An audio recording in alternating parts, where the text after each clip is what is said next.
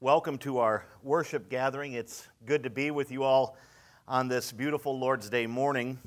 We will be continuing in our teaching series in Job called Sovereign Suffering. Last Sunday, we focused on part one of Eliphaz's first speech in Job chapter 4. I gave you three R's. We looked at Eliphaz's rebuke, Eliphaz's reasoning, and Eliphaz's revelation. In the next section, we will focus on part two of Eliphaz's first speech. I'm going to give you another three R's. Uh, today, we will look at more of Eliphaz's reasoning and Eliphaz's recommendation. And next Sunday, Lord willing, we will look at Eliphaz's reminder. Please take your Bibles and turn to Job chapter 5. Our focus will be on verses 1 through 16. I'd like to pray before we get to work. Father, we humble ourselves now and we ask that you help us as we worship you through your word and through the ministry of your word, through the preaching of your word. We pray that you sanctify and train us through your word today, Lord. May we learn everything that we need to learn and know in the scripture today. May we learn uh, not only these truths, but may we learn to obey these truths and bring you much glory as we live our lives for you. Uh, we lift up this entire time to you. We submit ourselves to you when we pray in Jesus' name. Amen. All right, well, we're going to pick up where we left off last Sunday. Let's begin with the fourth R, the fourth R. Eliphaz's reasoning continued. This is just more of his reasoning. Uh, we're looking at this in verses 1 through 7. We'll pick it up at verse 1. Eliphaz says this next to Job. He says, Call now, is there anyone who will answer you? To which of the holy ones will you turn? Now, after blaming the loss of Job's children on Job's alleged sin, chapter 4, verses 7 through 11, and sharing a supernatural vision he apparently received, chapter 4, verses 12 through 21, uh, that Eliphaz hoped uh, would somehow establish his authority over Job, Eliphaz now exhorts Job to call out for help while simultaneously promising that no one is going to answer.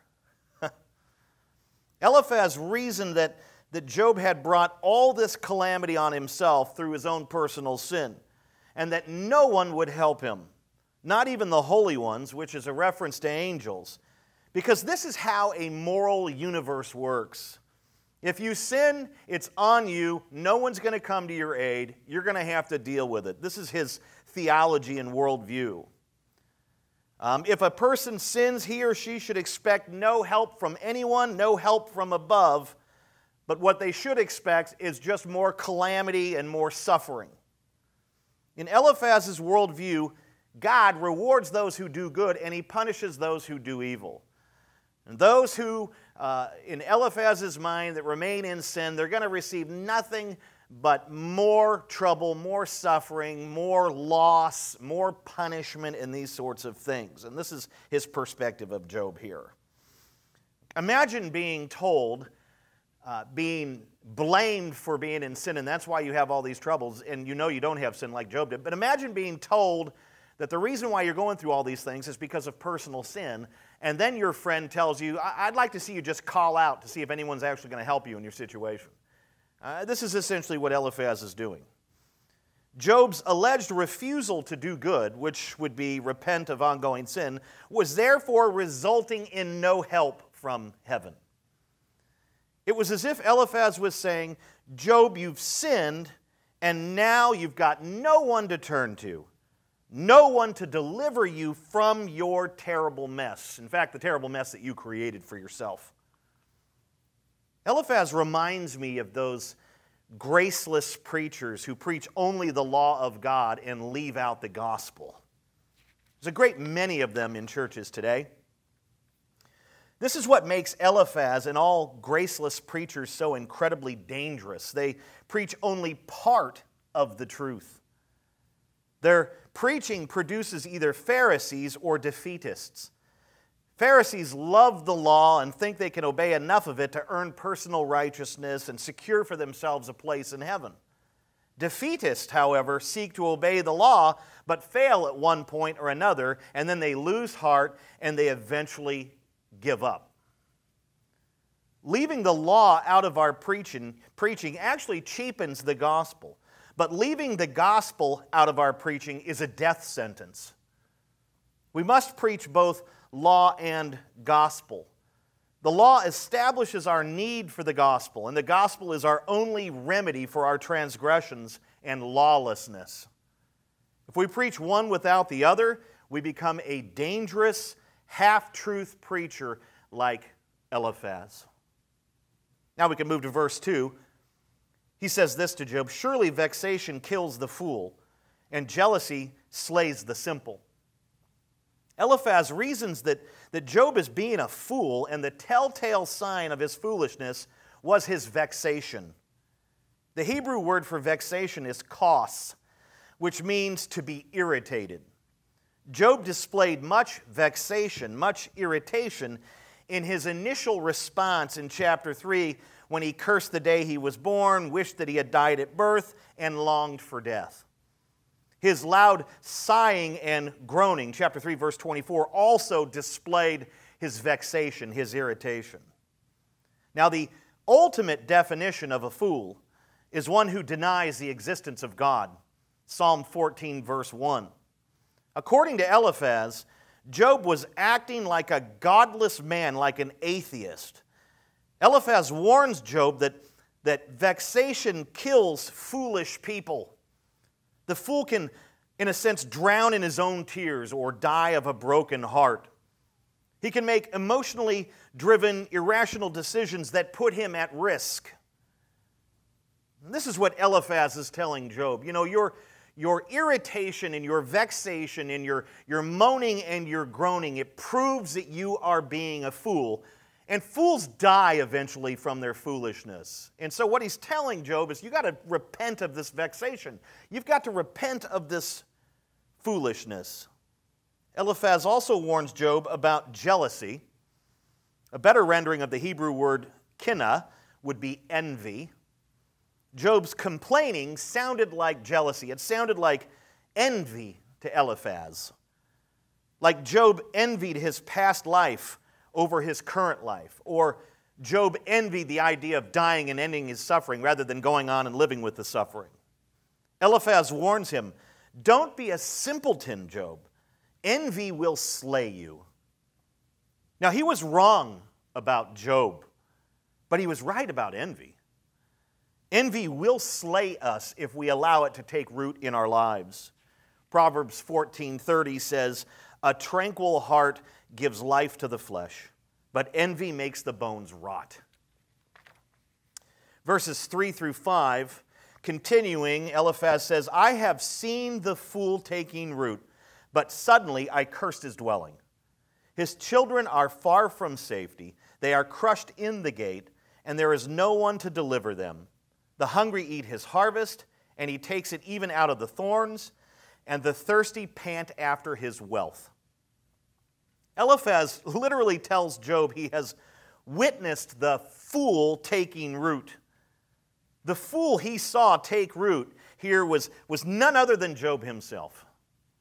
Job displayed constant wisdom and, and godliness to his friends through the years, but now he was displaying foolishness, according to Eliphaz. And Eliphaz uses a farming metaphor to describe Job's transformation. Foolishness had, had sprouted and began to take root in Job's life like a germinated seed sprouts and begins to take root beneath the soil. Now, the second part of verse 3 is worded rather strangely in the ESV and other translations. The NIV provides a, a much better rendering, in my opinion. Uh, it reads like this It says, But suddenly his house was cursed. According to Eliphaz, the ultimate sign of Job's foolishness was not his vexation, not his irritation, but the fact that his house had been cursed. Example of his house being cursed. His children had been crushed in the gate. The hungry had eaten his harvest, and the thirsty panted after his wealth. We've got to examine these poetic phrases in more detail here. Let's look at the first one. His children are far from safety, they are crushed in the gate, and there is no one to deliver them. This is an allusion to the great wind that destroyed Job's oldest home and killed all of his children. Chapter 1, verses 18 and 19. It was also a, a meritless indictment. Eliphaz was char- charging Job as the responsible party for the death of his own children. He did this back in chapter 4, verses 7 through 11 as well. Uh, next phrase the hungry eat his harvest, and he takes it even out of the thorns. This is an allusion to the Sabaeans who stole Job's farm animals and produce, chapter 1, verses 14 to 15. In antiquity, farmers like Job stored their produce among briars to prevent theft. Now, most animals and thieves will not venture into the thorns for a head of lettuce, bushel of carrots, or some tomatoes. And, and, and Eliphaz understands this, and he understands how Job farmed and where he stored his goods. And in poetry, he even talks about how these Sabaeans went into the secret place where Job had his stuff hidden, into the briars, and they stole those things, the, the fruits and the vegetables, or whatever it is that he was farming. All of that produce was stolen from him that way. Next phrase the thirsty pant after his wealth. This is an obvious allusion to the ever thirsty, never satisfied, never satiated Chaldeans who lapped up the rest of Job's wealth when they stole his camels. Chapter 1, verse 17. According to Eliphaz, these losses were signs of God's punishment against Job's sin and wickedness or foolishness or lack of repentance. Now, we know this isn't true because in chapters 1 and 2, we are told that Job was blameless, he was upright, he was innocent, and that Satan had killed his children. Satan had stirred up the Sabaeans, Satan had stirred up the Chaldeans against him. This was not God's judgment and punishment against Job, it was the work of Satan. In Eliphaz's theology and worldview, God can and will punish our sin by killing our children and or loved ones. Now, the question we have here is that, because this is what Eliphaz believes, he believes that God punished Job and killed his children as a punishment. The question about Eliphaz's theology and what he said here is is this accurate? Is this true? Is it, is it true that our, our personal sin uh, can cause God to punish us by killing our children? Now, now, we do know that it is true that our personal sin can have profoundly negative effects on others uh, even leading to the illnesses of others and death of others. We know that our personal sin has a, can have a catastrophic effect on others. But we need to understand that there's a difference between our sin having an effect on others and God punishing us by killing others. That is not something that God does. He's not in the business of, of punishing us by killing others. Now, some would disagree based on 2 Samuel chapter 12, verse 14. David's sin had caused the enemies of the Lord to lose respect for the Lord. And for this reason, the baby David had with another man's wife, Bathsheba, would die. Now, the death of this little baby seems like a punishment against David, but it wasn't. It was an act of mercy. God would not allow this child to, to grow up in David's scandalous divided home right? 2 samuel chapter 12 verses 11 and 12 if you look back in that section you'll see that god pronounced certain curses on the house of david and some uh, utterly atrocious terrible things would happen to that house because of david's sin. And so what does god do with this little baby? God acts in mercy and takes this little baby to be with himself so that that baby will not experience all of the things that are going to befall David's house, which even included later on, after David, a divided kingdom. So this was not God punishing David by killing the baby. God did punish David, but the death of the baby was an act of mercy to spare the baby from coming up under David's dysfunctional home. Or maybe critics of what I'm saying here would go to Exodus 34, verse 7, which says, God keeps steadfast love for thousands forgiving iniquity and transgression and sin, but who will by no means clear the guilty, visiting the iniquity of the fathers on the children and the children's children to the third and fourth generations. Now, this text does not teach that God punishes future generations for the sins of past generations. It teaches that God is loving and that He forgives sin, provided that sinners do what is necessary to receive His forgiveness. That would be repent and believe. Now, if sinners refuse to repent and believe, they are guilty, and God will not forgive their iniquity no matter how many generations come and go. If the next generation is obstinate and wicked and sinful like the previous generation, it won't repent it too will pay the price for its sin, and so on and so forth. So, this, this text doesn't have to do with punishing the next generation for the sins of the past generation. It has to do with if the cycle of unrepentance is not broken, the guilt will remain throughout all the generations. And God will continue to punish one generation after another if that generation refuses to repent like the previous generation. That's the meaning of the text. Now, listen to these passages. Deuteronomy 24, verse 16 Fathers shall not be put to death because of their children, nor shall children be put to death because of their fathers. Each one shall be put to death for his own sin. Ezekiel chapter 18, verse 20 The soul who sins shall die. The son shall not suffer for the iniquity of the father, nor the father suffer for the iniquity of the son. The righteousness of the righteous shall be upon himself, and the wickedness of the wicked shall be upon himself.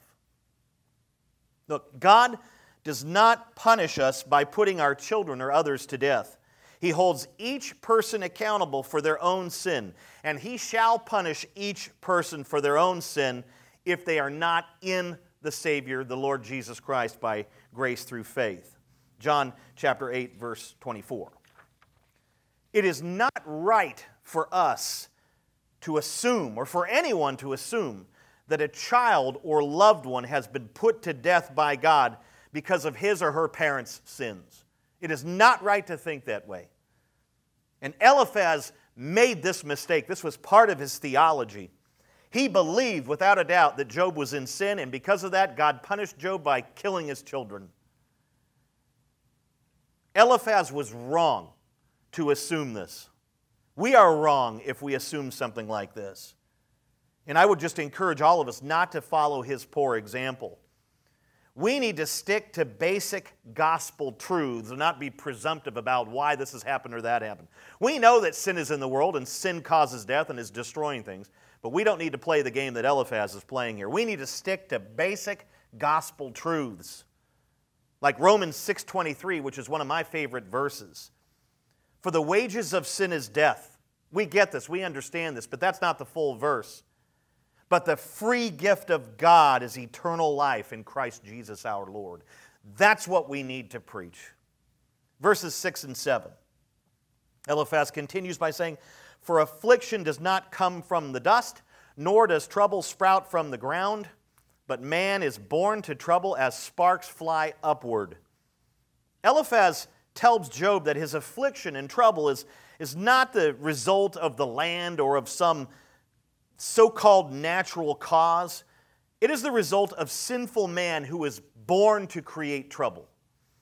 The Hebrew word for man is Adam, and it literally points to the first man, right? The first man ever created, our federal head, Adam. Genesis chapter 20, verse 2. Adam brought sin and death into the world through a single act of, do, of disobedience, Genesis chapter 3.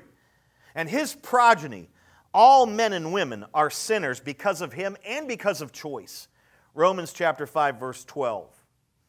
Now, the Hebrew word for sparks is ban resheph or bain resheph, which literally means sons of resheph or sons of burning coals. In antiquity, Resheph was believed to be the, the god of plague and pestilence. His dwelling place was believed to be below the ground in the underworld, and, and the ancients believed he sent trouble upwards like flying sparks. The, the Phoenicians, the Canaanites, the Egyptians, they all worshiped a false deity called Resheph. Now, the idea here is that Adam's progeny, fallen mankind, is like Resheph, the god of plague and pestilence. Our sin perpetuates affliction and trouble, like sparks, defy gravity and fly upward. Now, Eliphaz was asserting that Job's sin had caused his affliction and trouble. And Job was simply reaping the consequences for what he had sown in the dust, for what he had sown in the ground, all of his iniquity. And now we can move to the fifth R. The fifth R. And this is Eliphaz's recommendation. We see this in verses 8 through 16. We pick it up at verse 8. Here's what he says As for me, I would seek God, and to God would I commit my cause. So after verbally and, and poetically pulverizing Job, Eliphaz suddenly changes direction and recommends that the battered patriarch seek God and commit his cause to God. This recommendation sounds a lot like Psalm 37, verse 5, which says, Commit your way to the Lord and trust him, and he will act. Now, in my opinion, this should have been Eliphaz's starting point. He should have began his speech and his encouragement to Job, his, his um, mercy and, and, and just support of Job. He should have began it with this recommendation rather than with blame. Our first words in counseling scenarios with other believers should be Have you sought God? Have you committed your cause to God? Have you asked God for answers? Have you asked God for wisdom? Have you asked God for help or direction? And then the next thing we should do is point them to Scripture, to the Bible, because it is the Word of God. It is where we hear His voice, it is where we find what we need. It was Eliphaz's recommendation here that first planted the seed in Job's mind that he should present his case before God. And this is precisely what Job did throughout the rest of this book, especially in chapter 10. Now, the next eight verses stress three features of God's governance of the universe his sovereign control over the weather and fortunes of humankind, his apprehension and punishment of wrongdoers, and his deliverance of the needy and oppressed. Let's look at verse 9. Eliphaz says this, speaking of God, whom Job should take his cause to or plead his cause to. He says, God does great things and unsearchable, marvelous things without number. Here, Eliphaz gives Job a reason to seek God, a reason to take his cause to God, a rationale. It was if, as if he had said, Here is what you must uh, here is why, Job, you must seek God and commit your cause to God. He does great, unsearchable, marvelous things without number. Now, in the remaining verses, Eliphaz gives four examples of the great, unsearchable, marvelous things that God does. Verse 10, he, he gives rain on the earth and sends waters on the fields. The giving of rain and, and water on the fields or farmlands demonstrates God's sovereignty over the weather. God's sovereignty over the weather is a popular theme in the book of Job.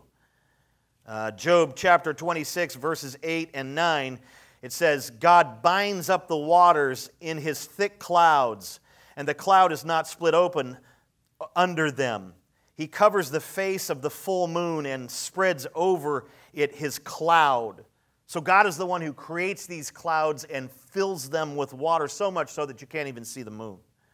Uh, Job chapter 37, verse 6 For to the snow, God says, fall on earth, likewise to the downpour, his mighty downpour.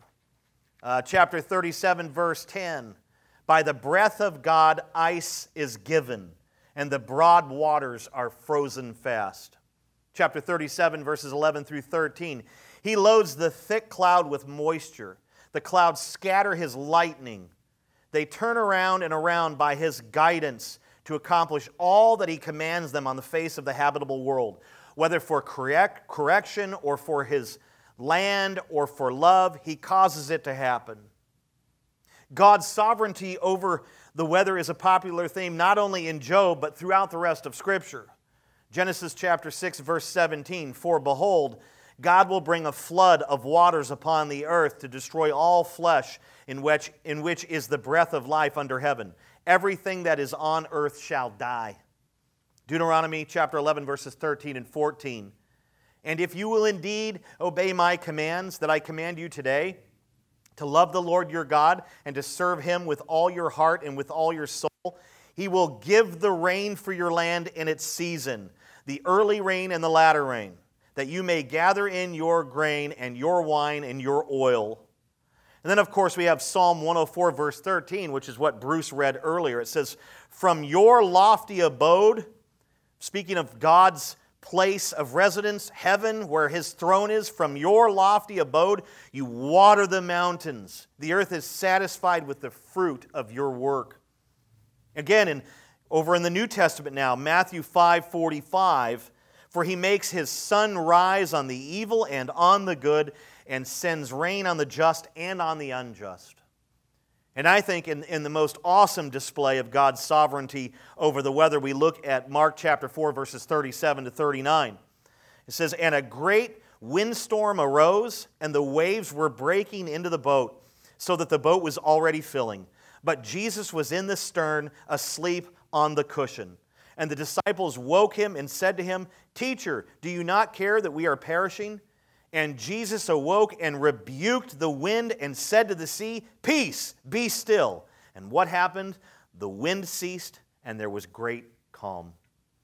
As we can see, Scripture is replete with examples of God's sovereignty over the weather. There is no denying this reality. Once in a while, if you're driving around town, especially in the country areas, right on the outskirts of town, you will see little yard signs that say, Pray for rain, especially west of Carpenter Road and that whole agricultural area over there.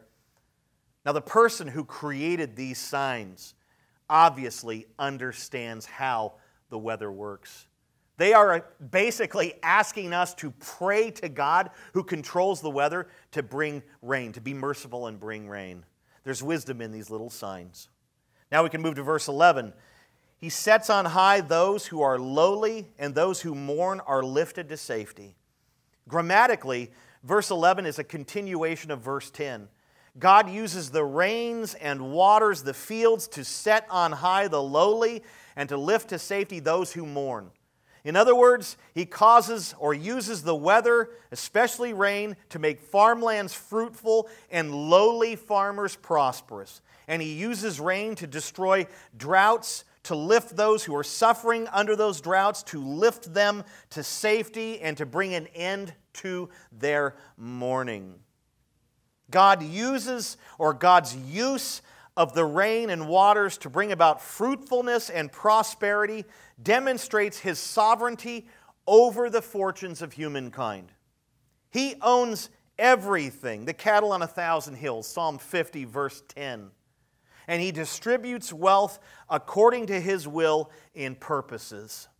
And he also expects his people to be good stewards with that which he has graciously given us to work for him and to be very very generous with what he has given to us. 1 timothy chapter 6 verses 17 to 19 verses 12 through 14 eliphaz continues god frustrates the devices of the crafty so that their hands achieve no success. He catches the wise in their own craftiness, and the schemes of the wily are brought to a quick end. They meet with darkness in the daytime and grope at noonday as in the night. Now, these statements are entirely true, but they are misapplied. God does sovereignly frustrate the devices of the crafty. He, he does sovereignly catch the wise in their craftiness. He sovereignly brings to an end the schemes of the wily, and he confounds them so badly they sometimes can't tell the difference between day and night. And something else he does here, he also sovereignly allows the crafty, worldly, wise, and wily to do their wicked bidding because he works all things the good, the bad, and the ugly, according to the counsel of his own will. Ephesians chapter 1, verse 11. Now, here's the deal. Eliphaz was referring to Job here, and this is why these statements are misapplied. According to Eliphaz, Job is the crafty, worldly wise, wily man whom God has frustrated, whom God has caught, whom God has brought to an end, whom God has confounded. And his terrible, terrible losses the loss of his, of his wealth, the loss of his, his health, the loss of his children. All of these losses proved Job's guilt and the presence of God's justice, according to Eliphaz. But like I've said before and before, uh, over and over, I should say, Eliphaz was entirely wrong about Job. Job was neither crafty nor worldly wise nor wily. He was blameless. He was upright. He feared God. He shunned evil. He was the opposite of everything that Eliphaz thought he was. But Eliphaz's theology and worldview had no category for righteous suffering, which made it impossible for him to see Job as anything other than guilty, anything other than under the punishment of God. Verses 15 and 16 but God saves the needy from the sword of their mouth and from the hand of the mighty. So the poor have hope, and injustice shuts her mouth. Now, Eliphaz turns to the positive side of divine justice the defense and deliverance of the needy and the oppressed. Verse 15 demonstrates God's sovereign protection of the righteous. When the mighty lay hold of the righteous and attempt to slash them with untruthful, slanderous, cutting words, God defends them. Nowhere is this nowhere in scripture is this truth seen more clearly than in Revelation chapter 12 verse 10 where we see the accuser of the brethren, Satan, silenced and cast down by our advocate and great high priest, Christ himself. 1 John 2 1, Hebrews 4 14.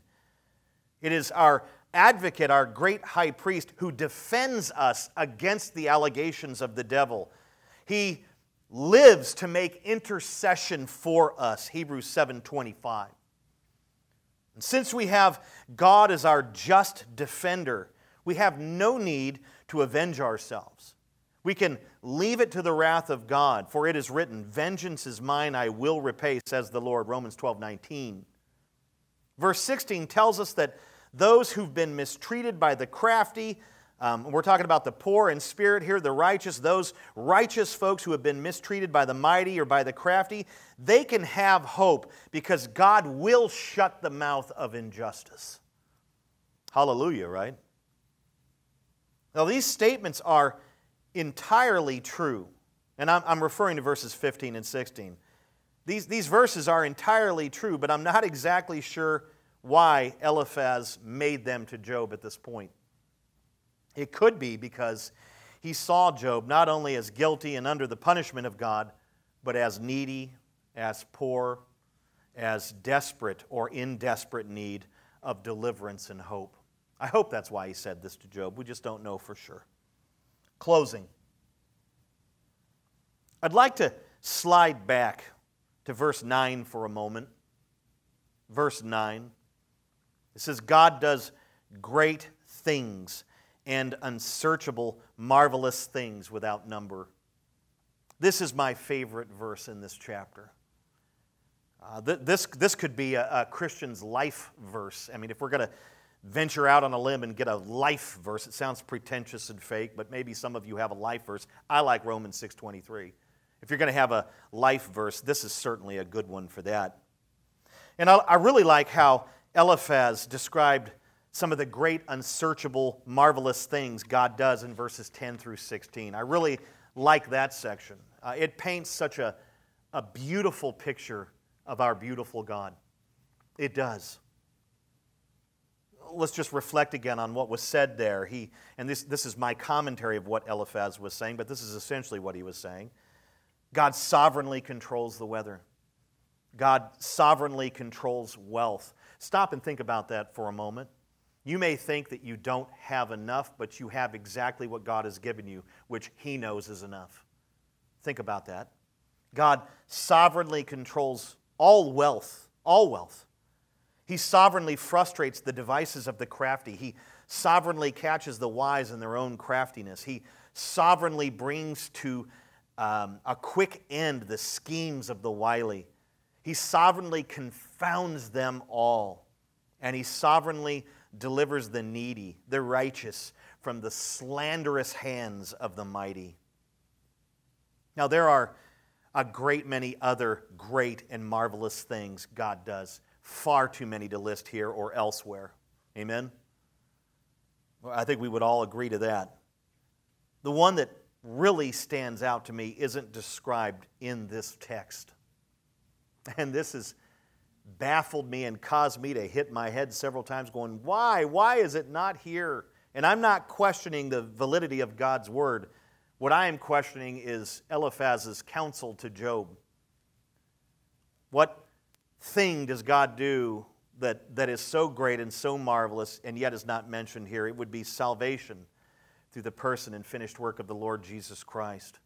In my humble opinion, um, that, that's, that is the, the, the greatest and most marvelous thing that God does, that He saves sinners through Christ.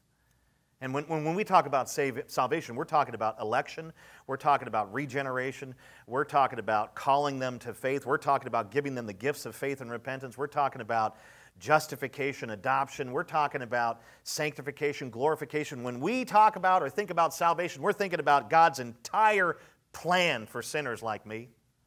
Everything that He's wrought in eternity past for me. That is salvation, and that is, in my opinion, the greatest and most marvelous thing God does.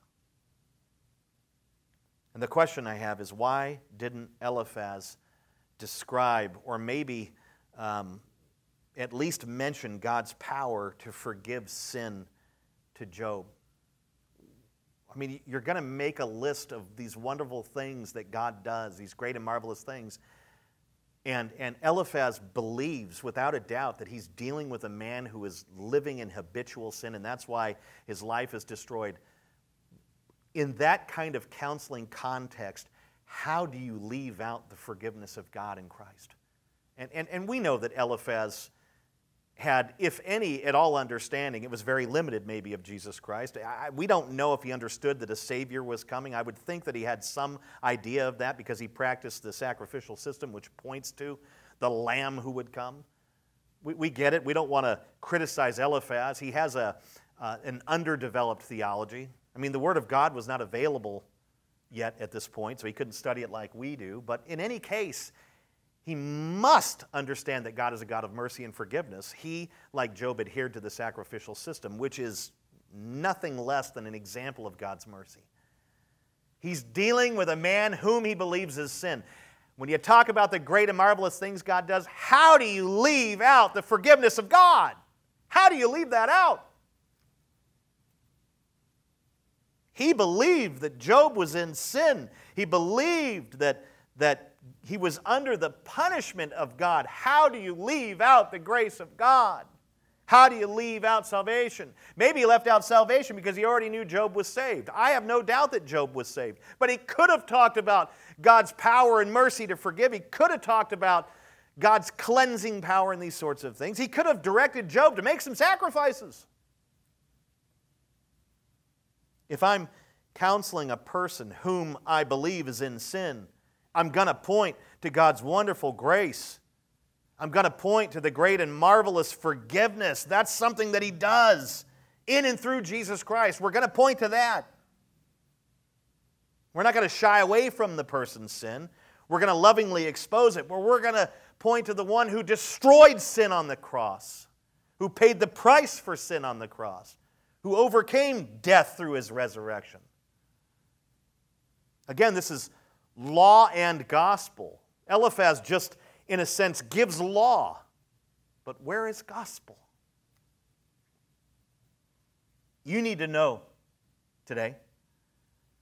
You need to know that if you are still in your sins, if you haven't repented and put your faith in Christ, you need to know that you are still in your sins. But you need to know that if you are still in your sins, God can save you.